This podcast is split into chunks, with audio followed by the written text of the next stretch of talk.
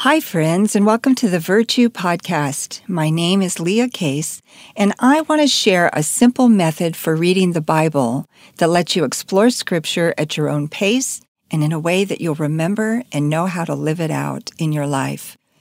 But everything I say and what I want you to really think about as you listen can be summed up in one question. When you read the Bible, do you approach it to learn something or do you expect to encounter someone? You know, every time we read with the desire to listen and learn, God's Spirit is right there to teach us. But the Bible, it's not just any book. And this is so much more than a method of reading. This isn't about consuming information. It's about being actively engaged in conversation with our Creator. I love the way Proverbs 8:34 pictures it. Happy is the one who listens to me, watching daily at my gates, waiting at my doorway. For the one who finds me finds life. She obtains favor from the Lord. And you know, you don't have to be an expert to study the Bible this way. You already have what it takes. God has hardwired us to learn this way. Think about it. When something matters to us, we're naturally curious and want to learn more about it. So we ask questions and we think and we watch. And it helps to see how it's done. So we'll get to that in a minute. But let's keep the who in front of the how. Listen to Isaiah 48 17. I am the Lord your God who teaches you what is good and leads you along the paths you should follow. God doesn't just point out the path, He walks us through it. He doesn't just leave us to stumble around in the dark. God's Spirit is our teacher, and His Word is the lamp that lights our path. And when we get off track, and sometimes we do, He will call us back saying, This is the way. Turn around and walk here. That's Isaiah 30, 21. So when you open the Bible to read, Pray, like Psalm 119 says, Lord, open my eyes to see the wonderful things in your word and give me understanding. If you were to ask someone what their favorite verse is, there's a good chance they'll say Jeremiah 29:11, right? For I know the plans I have for you, says the Lord. Plans to prosper you and not to harm you, plans to give you a future and a hope. But verses 12 and 13 is where that promise really gets practical. You will call on me and come and pray to me, and I will listen to you. You will seek me and find me when you search for me with all your heart. I will be found by you, declares the Lord. So I want you to consider this three step method as your invitation to open this book and savor your daily, personal conversation with Jesus. So, how does it work? Well, if you're new at this, it's a good idea to start with a fairly short section of Scripture, and I'll give you some suggestions for that at the end. But for our chat, we'll look at Proverbs 3, 5, and 6. And if it's easy for you to look it up and read along while you listen, go ahead and do that. So, step one what does it say? So I like to use a notebook and to write out the passage, and then I circle and underline words and I scribble my notes all around it. And so for me, step one ends up looking like a diagram. Some people call this verse mapping or journaling. You might like to use colored pens and symbols and turn this into a work of art, which is all so, so pretty and totally okay as long as you don't get distracted and start focusing more on your artwork than your heart work. Because here's the non negotiable rule about step one you're not just gathering information, you are actively listening, engaged in conversation with God's Word. So we all know what it's like to talk to someone who's distracted or maybe just half listening. You know, you say something and they're like, uh huh, uh huh, yeah, yeah, but they're not tracking with you at all. So often, we are that person, right? Or we interrupt and start talking over someone else in order to get in what we want to say. Maybe you've heard this quote before. It's so true. Most people do not listen with the intent to understand, they listen with the intent to reply. So the rule in step one is listen more, speak less.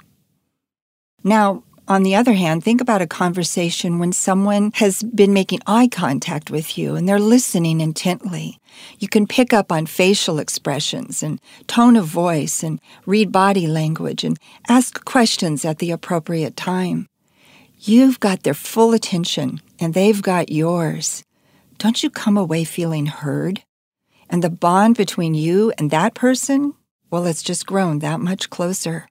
So when we think about Bible reading as a conversation with the Lord through His Word, how are we listening? Are we thinking, oh, I know this story, so I'm just going to skip over this part?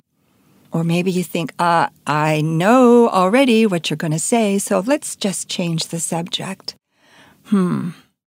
When we do that, we're going to miss out on what God wants to say to us. So let's look at Proverbs 3 5 and 6. It says, Trust in the Lord with all your heart and do not lean on your own understanding. In all your ways acknowledge him, and he will make straight your paths. Okay, so in this step, what you're going to do, you start by just, you know, circling the verbs and the nouns and the adjectives and what they tell you. Take time to notice any word or phrase that is repeated, and maybe there's a thought or an idea that's compared to something else. So while you're reading, think about what it says and then write down what stands out to you. Now, here's an example of some things that you can notice in this passage, and I found these simply by going through a dictionary. So, trust, what does that mean? Trust expresses confidence in knowing that you can rely on God. And that phrase, all your heart, well, that refers to every part of our inner nature, our intellect, emotion, character, our spirit. And do not lean. Well, that conveys the idea of resting all your weight on something, but then it collapses. What a picture of what our own understanding can do. And it says, in all your ways. That's our pattern of life. And it says acknowledge, which we know it means being mindful, but mindful of what? Mindful of who God is and his presence with us, but it also means mindful that he is our creator and he is Almighty God. So giving our full allegiance to him. Make straight your path. Well, that is an image of having a clear sense of direction. And I also saw a connection between two phrases there all your heart, which we know is who we are on the inside, and all your ways, which is who we are on the outside. So we'll talk about that in a minute. But this is just a simple exercise to listen and really think about what you're reading. Now to step two. This is where you say, okay, what does this mean? Well, the Bible is filled with timeless truth that forms the foundation of what we believe and it guides the way we relate to God and others. Let me say that again. The Bible is filled with timeless truth that forms the foundation of what we believe and guides the way we relate to God and to others. So, in step two, it's a good time to ask questions like okay, well, what does this say about God? Does it say anything about his works or his will, his character, what pleases or displeases him. You might also ask, okay, is there a command to obey? Is there a warning to heed or a promise? You might also notice what this says about people. Is there an example to follow or avoid? How does this relate to life or the culture that I live in? Basic questions like these prompt us to understand what the writer is saying and to keep it in context. So you write down one or two takeaway points. We often call those a spiritual lesson. It might point you toward a goal or a habit to develop or break, or it might simply be a clearer sense of who God is and what He's teaching you. Try to keep it brief and easy to recall. It should be clear enough that you can say, I understand and I know how I should respond. And while you're at it, don't worry about trying to make it profound or be Instagram quotable, okay? just write it down. So here's a few examples of spiritual lesson. One could be trusting God helps us to make wise decisions. Another lesson, well, we, we don't have to figure out life on our own. And then today, while I was looking at that connection between those phrases, all your heart and all your ways, another lesson came to my mind. Who I am on the inside shows up in how I live on the outside. Ooh, okay, yeah, I'm going to be thinking about that. Now you move on to step three, and this is how does this apply to me? Listen, applying what we learn isn't the last step, it's the next step in growing our faith. James tells us that if we hear the word and do nothing, well, that's like looking at our face in a mirror, walking away, and forgetting what we saw. This is where we think through the lesson and what it shows us. Think about that. Put it in the form of a question to ask yourself and how you'll respond. For example, as I think through this conversation with God over Proverbs 3, 5, and 6, and knowing what I know about Him, it compels me to examine what I know about myself, too. And this is right where God wants us to be open and honest with Him. And friends, this is where the growth happens. So, how does this apply to me? Two questions come to mind. One, do I trust God even when I can't see what's next? Well, 50 years of walking with Him has given me firsthand knowledge of His perfect track record. But that question still comes up every time I find myself facing a new unknown. Do I trust God even when I can't see what's next? And a second question, and this one goes with my takeaway lesson that was who I am on the inside shows up in how I live on the outside. So, my question here have I already made up my mind to listen and obey God no matter what? Yeah, sometimes that's hard, isn't it? But that's a question that is best settled before the pressure is on. I keep an old quote from a preacher that says it best when the will is surrendered, the battle's over. And just like the song I was taught as a kid, I have decided to follow Jesus. No turning back. Though none go with me, still I will follow. No turning back. Have I already made up my mind to listen and obey God no matter what? Okay, let me tell you, reading the Bible this way will feed your soul and it will keep you coming back for more. And it's the best way to learn. And what we learn and experience, well, that's meant to be shared.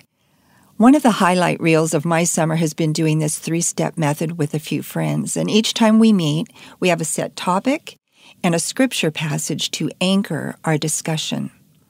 The week we looked at Proverbs 3, 5, and 6, we talked about making decisions and how to discern God's leading.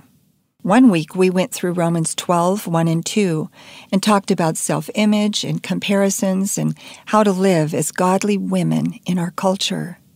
Another week we read Galatians 5, 22 and 23, and talked about spiritual fruit and how God gifts us to flourish and how we can bless others wherever we are. So, first, we would take a week to dig into the scripture on our own with this three step method. And then, when we would get together, we'd just sit around the table and share our insights a simple takeaway lesson, how it applies, and how we'll respond. And we would usually end our evening about the same way, saying, okay, in light of what we've read and learned, what will you do differently? And what will you continue to do the same? and then we pray together. So that's the three step method in a nutshell, and I hope you'll give it a try. A good place to start is with 2 Timothy 3 16 and 17, which actually explains why knowing Scripture matters. Or read Psalm 23 this way. Or how about the parable of the sower and seed in Matthew 13? Really, use this method anytime you read the Bible, in your own daily devotions, or gather some friends and do it together. I promise you that reading the Bible this way will teach you so much. It'll grow your faith and it will keep you looking up, eyes on Jesus. And you'll find yourself agreeing with what Paul said in Philippians 3. All the things I value, they don't matter apart from Christ. Everything else is worthless compared to the infinite value of knowing Christ Jesus, my Lord. So, girls, open your Bible and come expecting encounter with Jesus, the lover of your soul. And remember God's promise you will seek me and find me when you search for me with all your heart. I will be found by you, declares the Lord. God bless you.